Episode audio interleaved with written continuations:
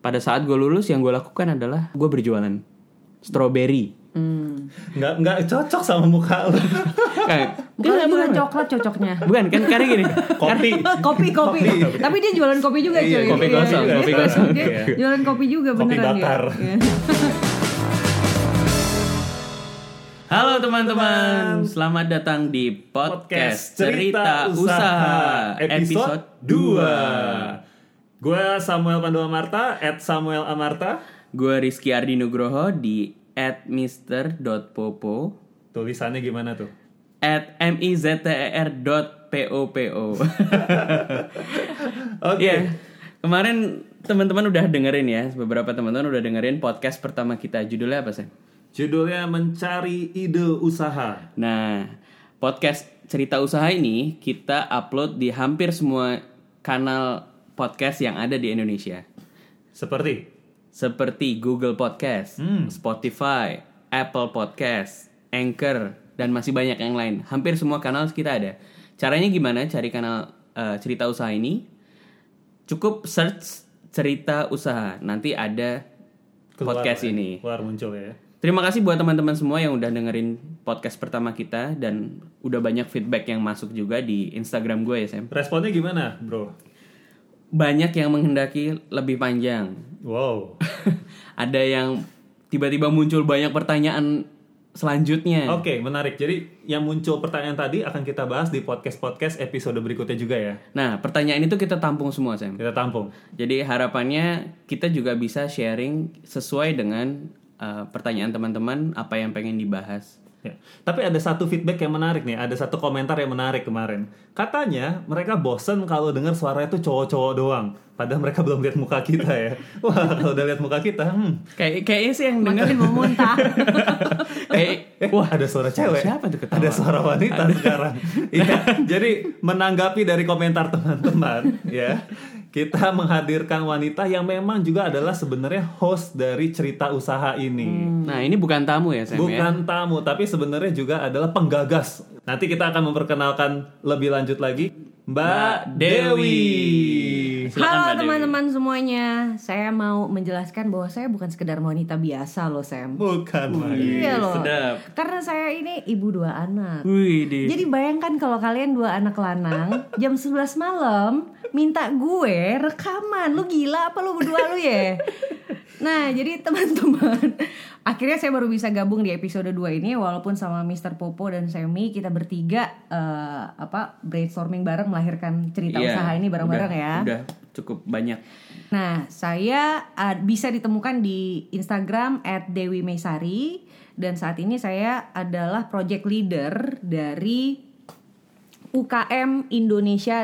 ukmindonesia.org, sebuah website yang merupakan pusat informasi perizinan UKM dan juga pusat informasi program-program artikel dan lainnya.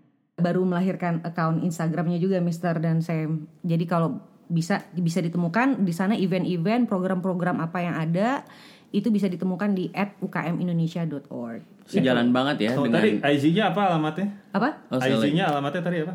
Yang aku atau UKM Ya, Indonesia? UKM Indonesia, UKM Indonesia org. Ada ORG-nya Oh, ada. ORG di Ada belakangnya. ORG. Oke, siap. Jadi sekarang kesibukannya ngapain tuh di di situ?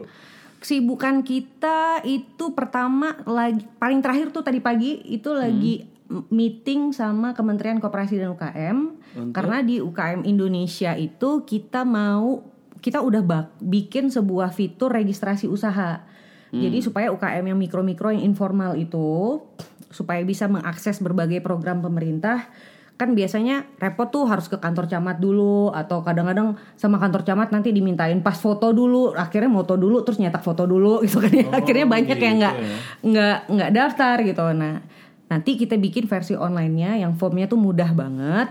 Nanti dapat sertifikat eh, resmi dari Kementerian Koperasi dan UKM Oke. doain ya karena tadi pagi sih positif responnya Oke. karena kita nggak bisa rilis fitur ini sebelum dapat approval tertulis dong Betul. Jadi teman-teman Oh. Jadi jangan advokasi saya jangan, advokasi sebenarnya Jangan langsung menagih ya. Hmm, jangan langsung Ini menagih ya. baru baru proposal, baru rencana Iya. yang memang eh, positif gitu ya. Iya. Tapi jangan langsung ditagih dulu. intinya saya cuma mau cerita itu kenapa cerita itu ya kesibukan sehari-hari gue salah satunya adalah advokasi kebijakan publik.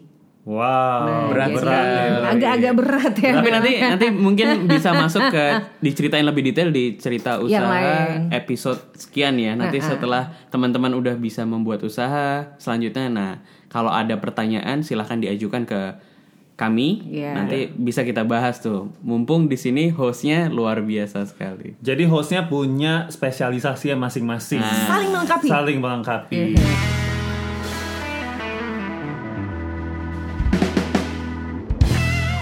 Dalam episode podcast yang kedua ini, kita akan menyambung dari cerita podcast yang kemarin. Iya. Jadi kalau kemarin baru kita kasih sharing tentang bagaimana cara mencari idenya. Nah, hari ini kita akan fokus bagaimana cara memilihnya. Setelah mencari dan mendapatkan kan harus dieksekusi itu. Iya. Tuh. Nah, kira-kira yang mana sih? Yang harus dieksekusi dulu. Iya. Karena Mbak Dewi juga sudah ketemu dengan banyak sekali UKM-UKM ya di Indonesia. Jadi Mbak Dewi dan Mister nanti akan banyak sharing tentang jenis-jenis usaha-usaha yang ada di Indonesia, terutama Iya. UM, UMKM ya, bisa Iya, dibilang betul. UMKM. Oke, kalau gitu, gue punya pertanyaan sih sebenarnya nih ke Mister sama ke Mbak Dewi. Kalau kita udah punya nih banyak ide, terus memfilter atau menyaring idenya itu gimana menurut kalian? Siapa dulu Mbak nih? Mbak Dewi dulu aja. Aku dulu. Nah gini Sam, aku tuh kenal sama Mr. Popo dari tahun 2008 ya. Iya, Ya, betul. dari dulu. Jadi perjalanan aku meng- menjadi penggiat UKM dan kewirausahaan tuh sekitar 10 tahun lah.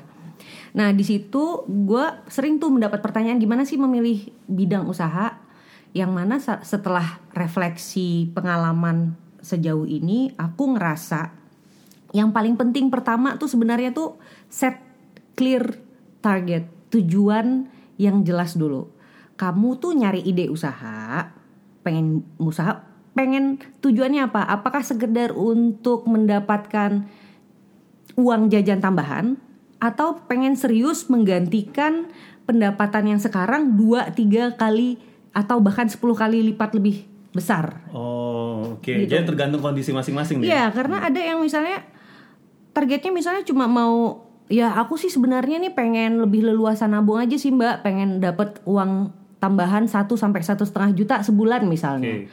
Nah, kalau misalnya tujuannya baru sesederhana itu gitu ya. Ya mungkin pilihannya janganlah langsung tiba-tiba iseng gimana kalau saya bikin usaha tambang. Gokil itu sih. Gokil ya atau gimana kalau 5 juta per bulan ya? satu setengah juta. Oh, sebulan. setengah juta. Heeh. Itu 5 juta dolar, Mbak. Oh, Jangan-jangan dolar ya?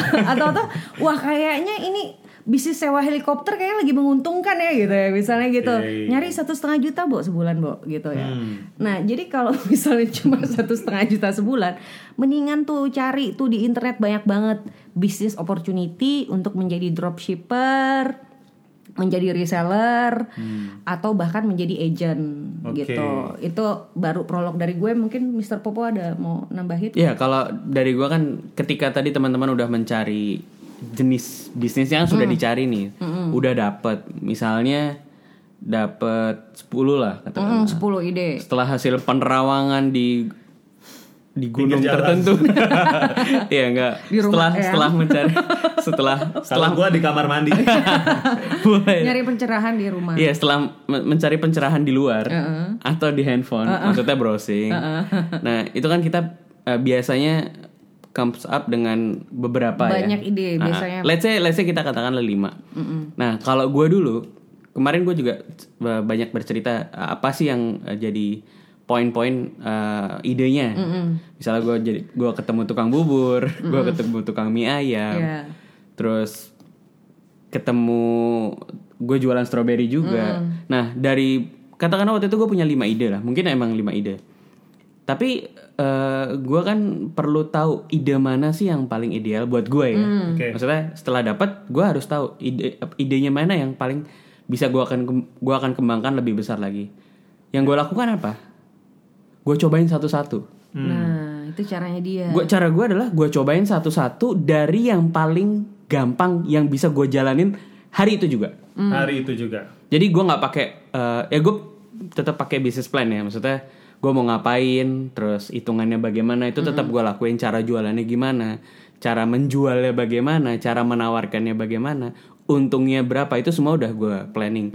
Tapi yang paling bisa dilakukan adalah hari itu juga lo bisa yang mana. Oke. Jadi gue memulai dari yang paling gampang. Oke. Pada saat itu ya, contoh, malah yang paling pertama adalah gue berjualan strawberry. Hmm. Nggak nggak cocok sama muka lu. Kayak- Bukan, Enggak, bukan coklat cocoknya. Bukan kan karena gini. Kopi. kopi kopi tapi dia jualan kopi juga Iya, cuy kopi Iya, kosong, iya. kopi kosong. dia Iya. jualan kopi juga Kopi beneran dia bakar. Iya. gue lulus kebetulan bokap lagi kerja di pertanian juga Oke. di penanaman stroberi. Hmm. Nah, eh, relate kan sama jurusan gue sebenarnya gue juga mencoba Pertanian. wah kayaknya kalau gue jualan strawberry masih gue paham tekniknya strawberry organik pada saat itu. Nah, karena saat itu gue juga nggak punya modal banyak, gue cuma bilang sama bokap bawain dong strawberry nanti gue bayar modalnya buat gue jual. Mm-mm. Yang gue siapin aduh, apa pada saat itu? Gue nggak nyiapin apa-apa sebenarnya. Gue cuman punya duit sedikit. Gue beli satu keranjang gede. Terus di kebetulan di rumah ada keranjang eh, keranjang buat eh, apa? Cucian waktu itu. nah ini kan nggak ini modal yang nggak modal sebenarnya. Tapi ini udah lu cuci kan? Jangan Udah. Terus Gua jadi takut gue sama nemu gue nemu apa eh, tali tali biasa. Terus gue ikat di belakang motor gue pada saat itu. Jadi kan nggak ada modal sebenarnya. iya Gue ikat di motor, stroberinya malamnya datang, bokap gue pagi gue keliling langsung. Karena gue pikir kalau gue tunggu sampai gue dapet ide yang visible gue gedein, sedangkan gue nggak tahu nih cara jualan dulu. Nah, Iya. pada saat itu yang paling visible buat gue adalah jualan strawberry. Yang paling bisa gue lakukan hari itu. Ini poin gue. Ini gue mau ada ada cerita Boleh. versi online-nya nih. Wih, suami gue, suami gue tuh kan hobinya tuh koleksi sepatu ya. Hmm. Sedap. Adi-adi gitu. Kan kita nggak boleh nyebut merek ya. Nah, jadi dia itu eh, ada akun Instagramnya dia jual sebagian dia jual sepatu gitu, tapi yang menjualkan sepatu dia itu ada orang lain yang emang hobinya tuh ngepoin sepatu terus upload foto sepatu yang dia nggak punya sepatunya. Oke. Oh. Nah, salah satunya sepatu yang dia upload adalah sepatu suami gue. Oke. Hmm. Nah, jadi karena dia channelnya lebih banyak dan suami gue tuh nggak niat jualan, eh, emang suka ngeliat sepatu aja cakep gitu disusun. Follower suami gue nggak banyak gitu, tapi follower dia banyak kan, karena dia lebih duluan mulai dan serius eh, apa, emang niatnya jualan. Nah, jadi salah satunya foto-foto sepatu suami gue dia repost di Instagramnya dia. Dia bilang harganya X dan begitu ada pembeli masuk ke dia, dia langsung bilang ke eh, Suami. suami gue. Oke. Bos, segini ya bos ya, 3,3 ya Dia bilang gitu. Hmm. Gue cuma ngambil cuan 100 nih, Hmm. 150 lah, kasih lah gue lah gitu Ah.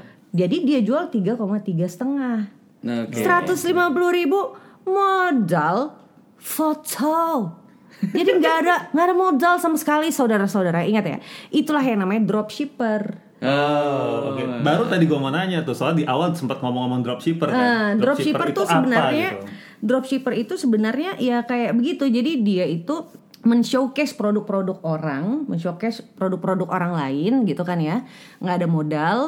Kemudian dia menerima order. Yang kemudian order itu dia eh, kasih ke pemasok pemilik dan nanti barangnya itu bukan dikirim dari pemilik ke dia dulu. Itu namanya udah reseller tuh. Hmm. Oke. Kalau reseller soalnya gue beli nih sama lo, Yes. Sama pemilik barang gue beli, eh, nanti gue jual lagi. Oke. Nah, tapi kalau dropshipper tuh enggak. Jadi Oh. dia cuma bener-bener tukang Iya.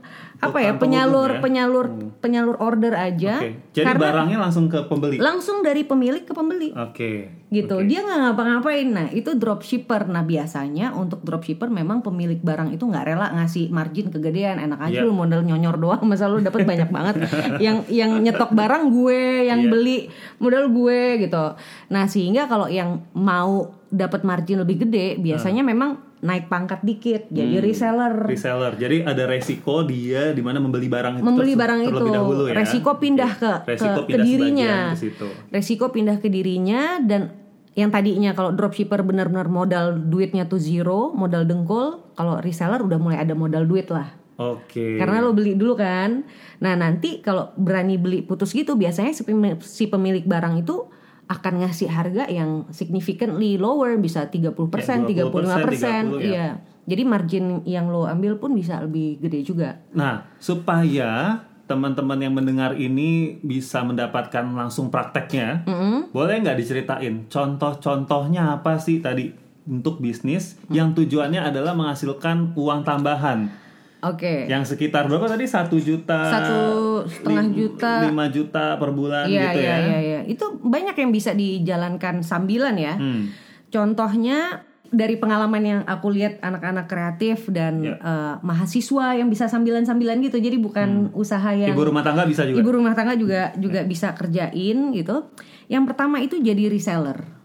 Oke. Reseller tapi sesuatu yang lo emang suka ya. Hmm. Misalnya reseller makanan atau reseller eh, apa namanya eh, kosmetik atau apa pun yang emang dia sendiri itu make dan dia hidup di komunitas yang eh, menggunakan produk tersebut juga gitu. Karena kalau kita daftar jadi reseller, contohnya ada suatu produk jus nih, boleh nyebut merek kita? Ya, silakan. Boleh aja, boleh. Nah, contohnya eh, Selama ini adalah UKM juga loh. UKM. UKM, UKM. Nah, contohnya tuh paket resellernya Papis Juice. Nah, Oke. Papis Ingat Juice ini, Papis Juice. Papis Juice ada Instagramnya juga Papis Juice juga. Papis ini jus kedondong enak banget. Papis Juice ini dia nge-brand merek jusnya itu harus dijual 15.000 Oke. Nah, tapi untuk reseller dengan minimum transaksi 500.000 saja, Hmm. lo akan langsung dapat harga 10.000 Oh. Jadi lo beli 50 biji jus, jatuhnya kan 10.000 ribu doang Sa, 10.000, sebiji. Tapi lo wajib jual 15.000 ribu karena Papis Jus punya strategi branding pengen jadi jus serba 15.000 ribu gitu. Jadi nggak ada yang 17 setengah, nggak ada yang 16 Iya, iya, kayak iya, gitu. iya. Jadi pengen ada itu. Jadi kalau mau jadi partner ya kayak gitu. Tapi laku satu, kamu langsung untung 5.000 ribu Iya. dari modal 10.000 ribu 10.000. alias 50 persen Wah. marginnya. Dan untuk dapetin 500 ribu tambahan sebulan, berarti kan lu cukup ngejual 100 biji doang eh, sebulan.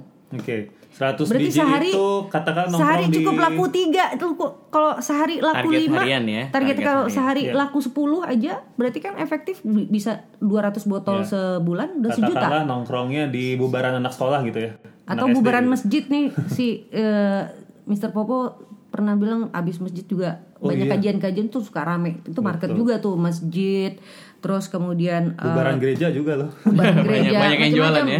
Eh, itu market juga. Jadi ada yang bazar-bazar kayak gitu. Jadi intinya dengan target misalnya ngejual jus itu laku 10 aja habis Hmm. di teman-teman kantor sendiri atau lantai atas lantai bawah di office gitu Iya. ya. You can get 1 million additional income a month. Jadi contoh papis jus ya. Contoh dari reseller papis jus itu. Di ada di di gue juga gitu ya. Salah satu usaha gue kan beras organik orais. Uh, dari tahun 2008 itu memang gue juga sudah membuat distribu distribusi dengan cara reseller atau dropshipper. Jadi uh, apalagi nih ya beras itu kan bisnis emak-emak lah istilahnya. Nah ini kebetulan agen-agen gue di eh, Indonesia ini terutama Jawa Ba- Jawa Sumatera Bali ya itu udah sampai ra- 100 sampai 200-an lah sampai saat ini. Nah, itu kebanyakan emang emak-emak. Jadi ini menjawab sebenarnya menjawab pertanyaan dari beberapa pendengar juga kemarin ya. Eh, ada yang dia anak SMA, ada yang dia ibu rumah tangga. Nah, bisnis apa sih yang cocok? Nah, ini ini kita kita me- memilihkan beberapa bisnis yang memang bisa reseller ya. Salah satunya kan jus juga banyak. Maksudnya selain papis jus juga banyak, Banyak yang bisnis lain, serupa. banyak bisnis serupa. Ada kopi Ada- susu, ada, Ada, yang kalau kemarin di acara UKM Indonesia tuh ada me me time kalau nggak salah Ah, itu ah, itu latte latte time gitu. Terus ada juga sekarang Banyak- kan banyak ada juga pokoknya. banyak kan sekarang produk komoditi ya. Ya itu selalu beras, ada yang kacang lah, ada yang Terus nah, ini ini juga menarik kenapa? Sayur-sayuran unik juga banyak. Sayur-sayuran unik kayak gimana? kale, apa segala gitu-gitu. Nah, kalau bisa nih saran dari gue pribadi ya, eh, mencari ide bisnis tuh sebenarnya yang paling gampang dijual dulu deh. Kalau Iya. ini kan kita sambil Milih, belajar milih, ya. iya. Teman-teman kan sambil belajar Memilih mungkin ya, untuk memilih. Ah, untuk memilih. Yang gampang. Terutama yang baru mulai mau Iya. mulai jualan. Iya. Tapi kalau memang udah punya apa sudah berpengalaman Ya, silakan. pasti pasti bisa banget jual apa aja bisa dijual ya. Tapi kalau beberapa teman-teman yang masih bingung mau jualan apa, saran dari gua gua pribadi adalah mencari eh, komoditas atau produk atau bisa jadi jasa juga yang dibutuhin banyak orang. Gua punya khusus untuk pendengar para pendengar wanita nih. Hmm. Nah, Bisnis yang menarik nih untuk jadi reseller, yaitu produk kecantikan. Nah, Jadi Wah, kan itu udah luar biasa banyak ya Sam ya. Iya, karena kan zaman sekarang ya semua itu kan dilihat eh, ya banyak yang melihat orang tuh berdasarkan kecantikan gitu. Iya, Nggak bisa iya. kita pungkirin lah. Iya.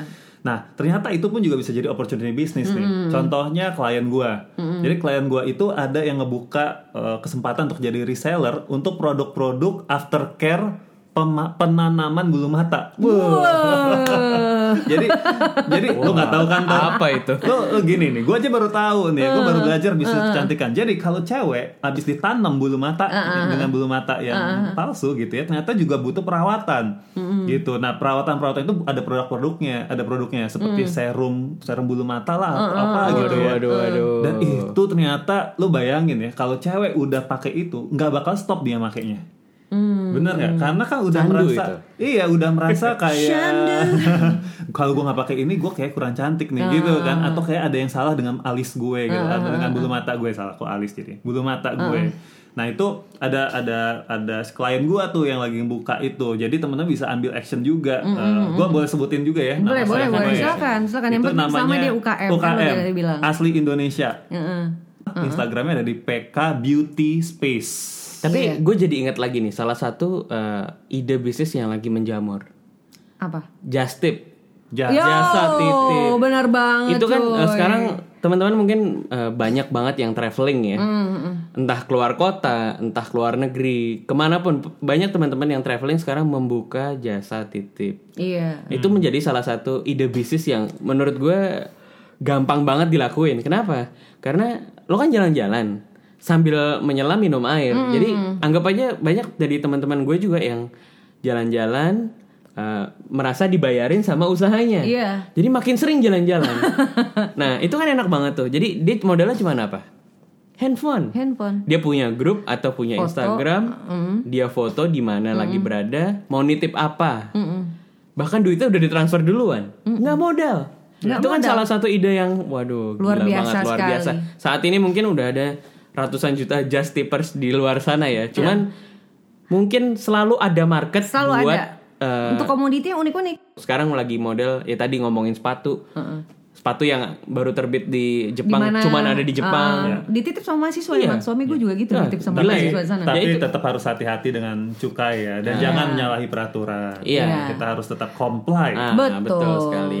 Nah, sama satu lagi tuh ada peluang kan banyak generasi yang offline ya dan males untuk migrasi ke online. Nah, Hmm. ketika kita tuh mau migrasi online, di online itu kan banyak sekali kemudahan misalnya lo mau bayar PLN, beli pulsa, terus beberapa platform-platform Ya. digital itu tuh ada tuh kayak gue tuh beli di suatu platform.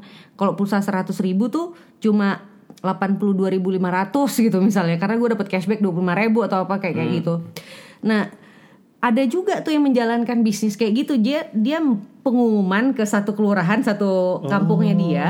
Eh lu daripada lu eh, m- apa repot lu ke mana ke pos pembayaran PLN atau ke mana-kemana bayar PLN sama gua aja ke gua aja. Jadi itu kayak salah satu agent dari uh, Agent e-commerce pembayaran. ya.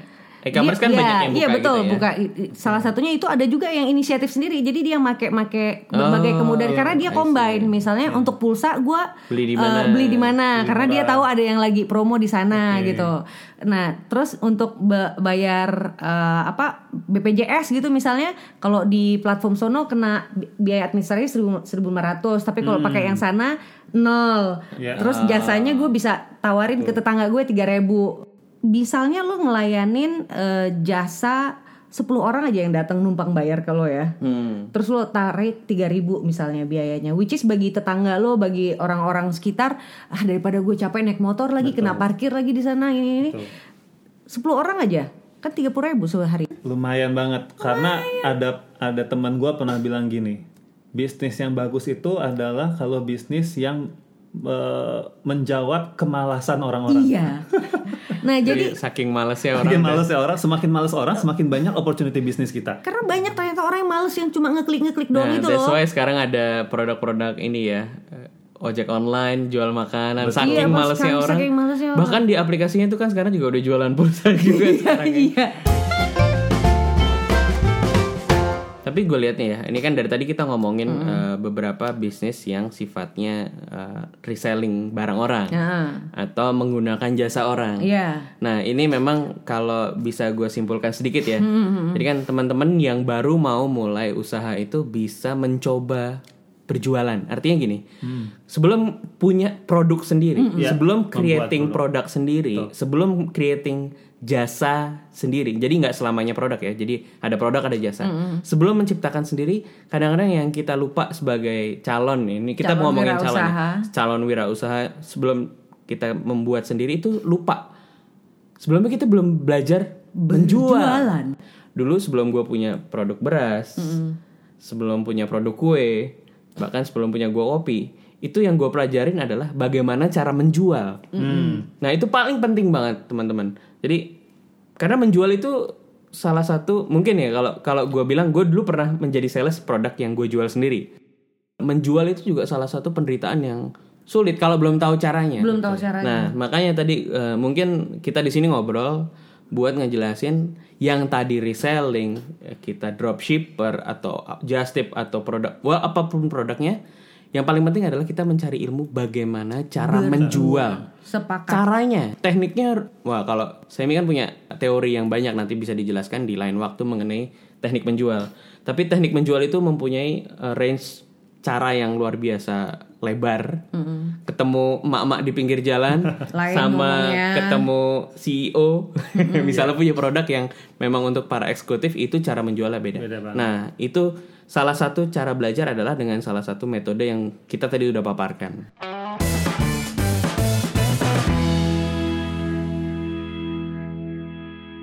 Oke, jadi kalau kembali lagi tadi apa yang dipaparkan oleh Mbak Dewi di awal, ketika kita sudah mempunyai beberapa ide, filter pertama untuk memilihnya adalah kita tentukan dulu kita mau cari untuk sampingan, yaitu penghasilan yang berapa tadi Mbak? Ya sampai satu setengah juta atau gopek doang gitu misalnya. Nah, itu untuk yang itu atau yang mau langsung besar, ya. Untuk yang sampingan yang bisa dilakukan men- di- dengan sambil-sambil itu tadi yang kita paparkan tuh, ya. Lalu kedua, Mister juga tadi udah bilang bahwa pilihlah mana yang bisa dilakukan hari ini juga, Iya. gitu. Apalagi Mbak Dewi selain itu?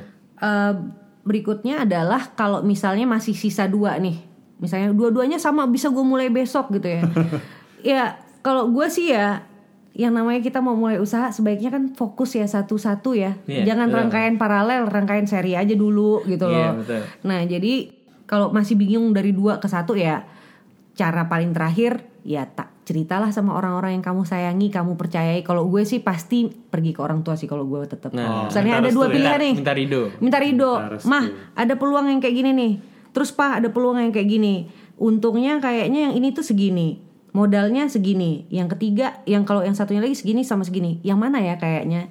Itu tetap sih kalau gue pribadi Oke, ya kalau gue ya. pribadi cara terakhir yang kalau gue masih bingung sama berapa pilihan mana yang gue mulai dulu gue akan eh, tanya ke orang tua Tanya atau pacar boleh, tanya pacar. kalau sekarang udah punya suami jadi tanya suami juga gitu ya. Mungkin tapi lo kalau doang sih. Enggak, Tapi ini kan kalau- pendengar Oh, baru pacaran, Oh, belum belum. Ini. Tapi kalau misalnya nggak nggak apa kalau misalnya nggak nggak bingung udah punya satu kayaknya gue mulai ini aja ya gue Langsung gue aja. langsung aja Langsung aja. lewatin proses itu Betul. cuma yang gue pribadi memang setuju banget apa kata Mr. Popo tadi kita tuh kalau bisa yang namanya berjualan skill berjualan itu tuh skill wajib entrepreneur cuy Betul. Jangan jangan skill dianggap wajib, boy. itu kerjaan karyawannya. jangan ah, jangan dianggap itu Terus terus satu, satu ini Uh-uh, ini ini itu skill wajib, skill yang dilupakan para pengusaha sekarang, maksudnya pengusaha pemula ya. Itu jualan langsung online.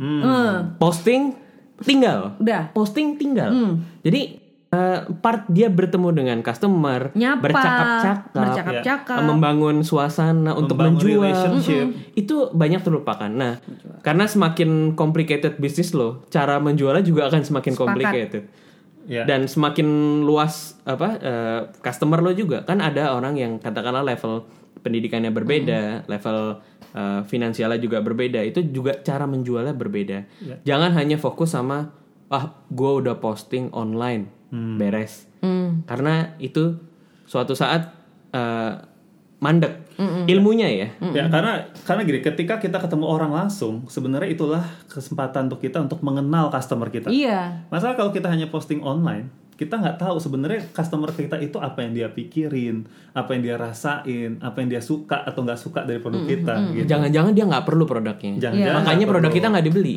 Betul.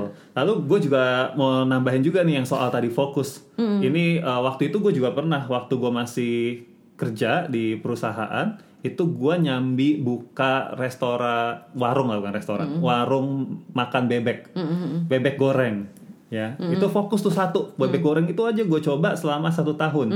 Walaupun hasilnya itu adalah uh, jadinya pekerja sosial ya. Karena nggak untung-untung.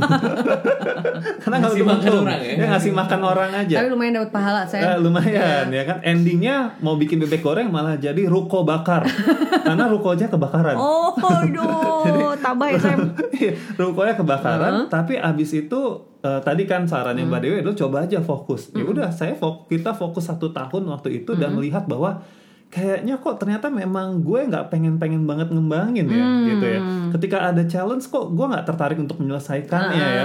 Sehingga udah dari situlah Nah ini bagusnya kalau kita fokus dan kita maksimal dari situ sejak itu gue nggak penasaran lagi sama bisnis kuliner. Ah. Gue nggak penasaran. Jadi gue kalau ditawarin, eh yuk buka restoran, gue udah bisa bilang enggak. Seberapa bagus pun bisnis plan lo, enggak karena gue udah pernah ngerasain dan gue ternyata nggak tertarik. Bukannya bukannya itu jelek ya? Bukannya nggak profitable. Bukan nggak profit, tapi guanya, guanya nggak tertarik. Iya. Nah ini yang gue sebut namanya fail fast gitu. Mendingan kita jatuh, jatuh cepet. Yang kedua fail forward gitu. Jadi jatuh, abis itu melangkah ke depan.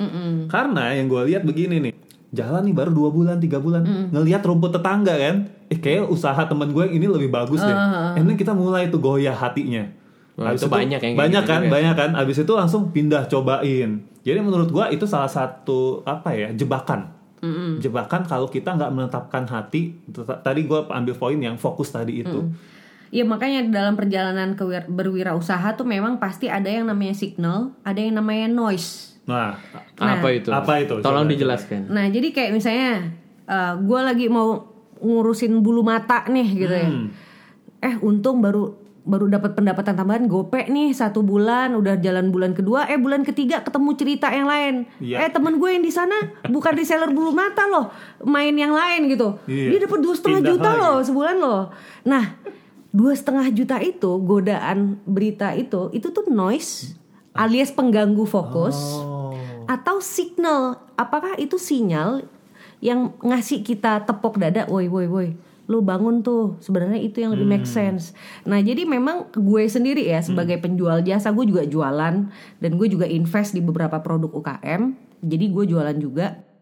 Itu makanan sehari-hari tuh. Jadi kita Oke. harus hati-hati ketika melihat fenomena atau cerita itu. Kita harus bertanya ke diri kita sendiri ini noise apa signal Nah, ya buat itu gue? itu itu yang paling paling sering mengganggu gue. Nah. Di di bahkan sampai lima tahun gue mulai usaha. Jadi gini, gue ceritain sedikit ya. tunggu tunggu gue ulangin bahkan setelah lu lima tahun lu masih Itu sampai kapan pun akan terganggu terjadi dengan itu gue. ya Iya karena karena gini, karena semua pendengar nih di usia-usia galau, di usia-usia galau tuh gini, lulus SMA katakanlah atau lulus kuliah nih. Iya. Katakanlah case-nya seperti gue di lulus kuliah. Ketika teman-teman gue, kita, ketika kita semua lulus, kan kita semua mencari pekerjaan ya. Nah, gue memutuskan memang untuk memulai usaha. hmm. Nah, teman-teman yang memulai usaha juga nggak banyak pastinya. Pasti banyak yang bekerja kan. Nah, ketika bekerja kan sekarang di di Jakarta ini ada standar gaji, ya kan, Sam. Dan Ada yang UMP. ya, ha-ha. itu kan gajinya saat ini waktu tahun 2008 standar gaji juga udah cukup tinggi ya. Iya. Beda sama yang baru mulai merintis. Kayak misalnya nih, gue jalan, gue jualan beras itu memang nggak lama setelah gue lulus. Jadi gue jualan, belum produksi ya. Sekarang gue udah bisa produksi. Tapi pada saat gue jualan itu sebulan gue bisa untung cuman 200 ribu.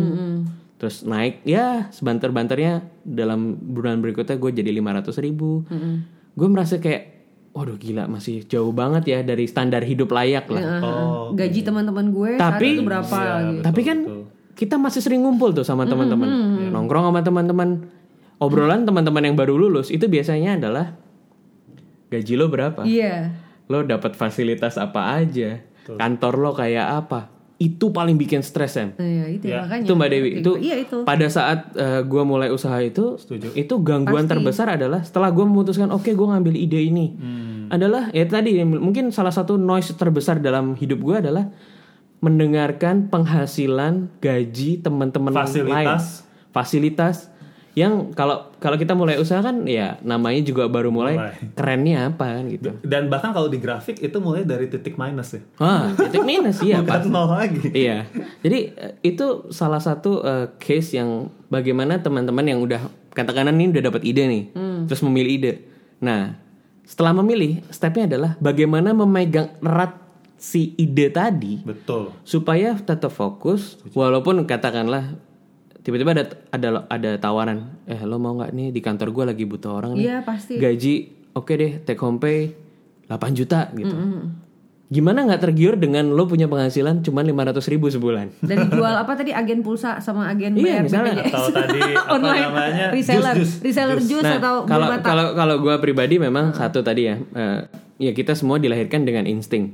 Kita punya hati, kita punya pikiran, terus kita juga punya Tuhan yang banyak yang bisa kita lakukan. Salah satunya adalah berdoa pasti. pasti Jadi bukan berarti buta langsung. Iya. Nggak. Ya tadi gue suka banget istilah noise sama signal. itu kita akan selalu bingung Selalu bingung. Betul. Nah, jadi, Jadi kalau gue dulu lihat ke dalam. berdoa dulu.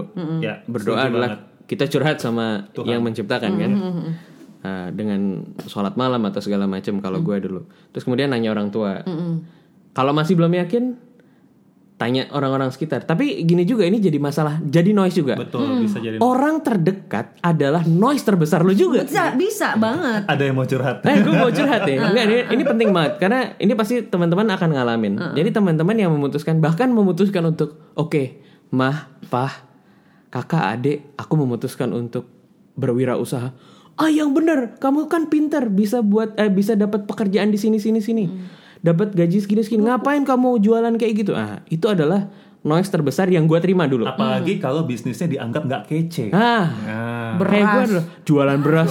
ya Allah, capek capek kuliah kuliah sampai UGM UGM Ya sampai Allah. sini mau nimbangin beras kamu itu dulu keluarga gue ngomong tetangga kanan kiri gue ngomong kayak gitu itu noise itu udah terus ya semua orang yang ada teman-teman gue juga Iya. yakin lo mau jualan beras doang kayak gini itu noise. Tapi eh, ya gue pada saat itu nggak apa cuman merasa terganggu aja ya. Hmm. tapi gue ngerasa di di 11 tahun setelah gue melangkah ternyata gue bisa ngomong sama diri gue dulu. Wah ini juga ya. Gue bisa buktiin gue bisa survive sampai 11 tahun. Katakanlah sampai sekarang 11 tahun.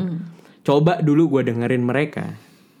Gue nggak akan sampai di titik sekarang. Ya. iya. Dan gue malah justru menyesal kalau gue dulu tidak ngelakuin jalan yang gue lakuin dulu iya Nah, intinya apa? Gue cerita gini. Intinya adalah eh, noise itu memang ada dan pasti ada. Nggak mungkin nggak ada. Bahkan itu menjadi halangan terbesar teman-teman ketika sudah memilih usaha. Tapi ya yakin aja rezeki juga sudah ditentukan oleh Allah. Terus kemudian teman-teman mau jemputnya dengan cara apa? Yang teman-teman suka artinya dengan menjalani usaha teman-teman itu atau salah satu opsi lain. Ya kerja juga bukan berarti lebih buruk ya, tapi di dalam hal ini kan kita lagi ngomongin memilih usaha ya. Nah, selama teman-teman yakin, selama teman-teman berpegang sama tadi, berpegang sama Tuhan eh, dengan hati sendiri, terus yakin dengan semuanya, make sure aja, apa yakin aja bahwa ide yang sudah dipilih itu jalanin. Belum tentu memang belum tentu uh, ide yang kita pilih tadi akan menjadi uh, backbone hidup kita atau bisnis utama kita yang paling besar enggak. Tapi usaha yang udah kita pilih itu adalah Batu lompatan. bukan hanya batu lompatan. Jadi uh, belajar yang luar biasa hebat dalam hidup kita karena itu pertama, Sam. Hmm. Ketika kita sudah dapat ilmunya di situ, insya Allah deh mau nanti mau gedein bisnis itu bisa. Atau ada usaha lain, kita sudah dapat ilmu yang luar biasa dari keputusan kita pertama memilih usaha itu. Tapi kalau gue boleh nambahin ya kayak tadi Iya. cerita Sam ya. Even gagal itu kita ada untungnya. Betul. Nah, iya, karena kita tuh semi jadi tahu Oh, bahwa begitu gue rasanya. tuh bukan, gue nggak passion gue bukan di kuliner. Iya, Nah, betul. He know himself better Betul. After trying. after trying. After falling. Iya, After after, failing, failing. fast Failing. Failing and fast, then fail forward. Fail forward cepat gitu. Nah jadi intinya sih eh, kalau boleh kita mencoba menyimpulkan ya, Ya, kalau misalnya teman-teman dari pertanyaan kemarin kalau gue lihat di Instagram lu tuh, Hmm, po itu kan banyak yang nanya gimana memulai, gimana memilih dan lain-lain.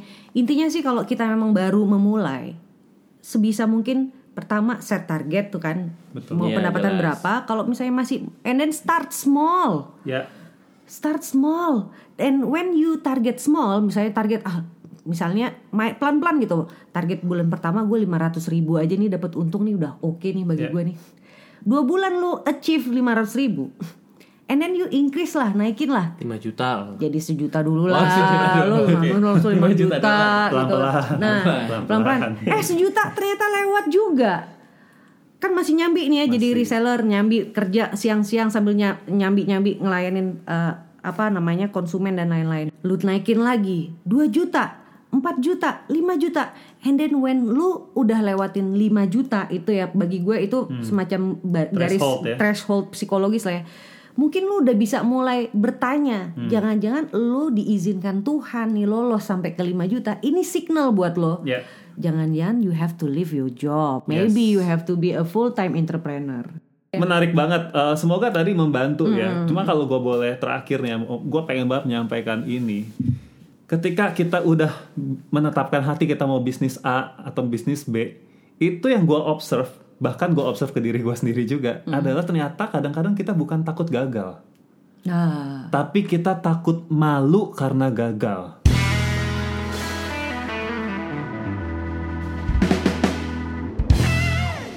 Tadi Kita kayak udah- kita udah banyak banget bahas. Semoga abis ini teman-teman bisa langsung praktek ya. bisa langsung praktek. Jadi langkah-langkah berikutnya adalah stop dengerin podcast kita dulu, lalu mulai memilih dan mulai menjalankan.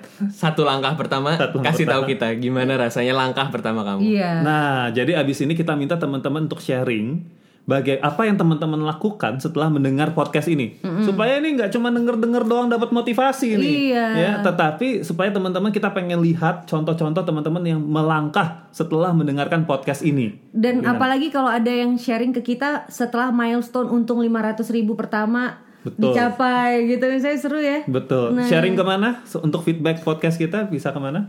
Sementara bisa ke Sementara Instagram gue dulu ya. ya. Ya, Ah. sementara Di- ke di pull ke Mr. Popo ya. di at Mr. Miztr dot popo. Ya, gitu. Atau boleh juga kalau udah temenan misalkan sama Mbak Follow Dewi, ukmindonesia.org dot eh nggak ada dotnya ding kalau Instagram ukm langsung. Indonesia org gitu. ya. Boleh nanti kirim DM atau posting Insta Story atau nge-spam aja di mana pun. Boleh, Ya, boleh silakan. sama di UKM Indonesia juga sama. Kalau misalnya masih ada pembahasan yang pengen diperdalam lagi, masih di titik ini nggak apa-apa, silakan bahas nanti. Barangkali kita bisa bikin series yang uh, lanjutannya ya. dengan menjawab lebih detail lagi.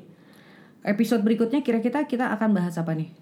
Nah, episode berikutnya ini menarik nih. Kalau tadi kan kita ngebahas tentang usaha-usaha yang menghasilkan ya sampingan dulu lah. Nah, sampingan. dulu. Nah, kalau yang berikutnya kita akan bahas yang memang membutuhkan Full time attention. full time attention. Membangun bisnis benar-benar dari nol, bukan coba-coba untuk- barang orang ah, ya, ya, gitu ya. yang gitu. biasanya biasanya Iya, itu betul. stepnya setelah itu gitu kan Nah. setelah coba jualan habis itu mau oke lah saya menetapkan hati full time jadi entrepreneur nah kita mau bahas bisnis yang kayak begitu Oke, sip boleh boleh. So, stay, Stay tune tune, ya di sini ya di cerita, Cerita usaha. usaha. oke semoga bermanfaat teman-teman bye Bye.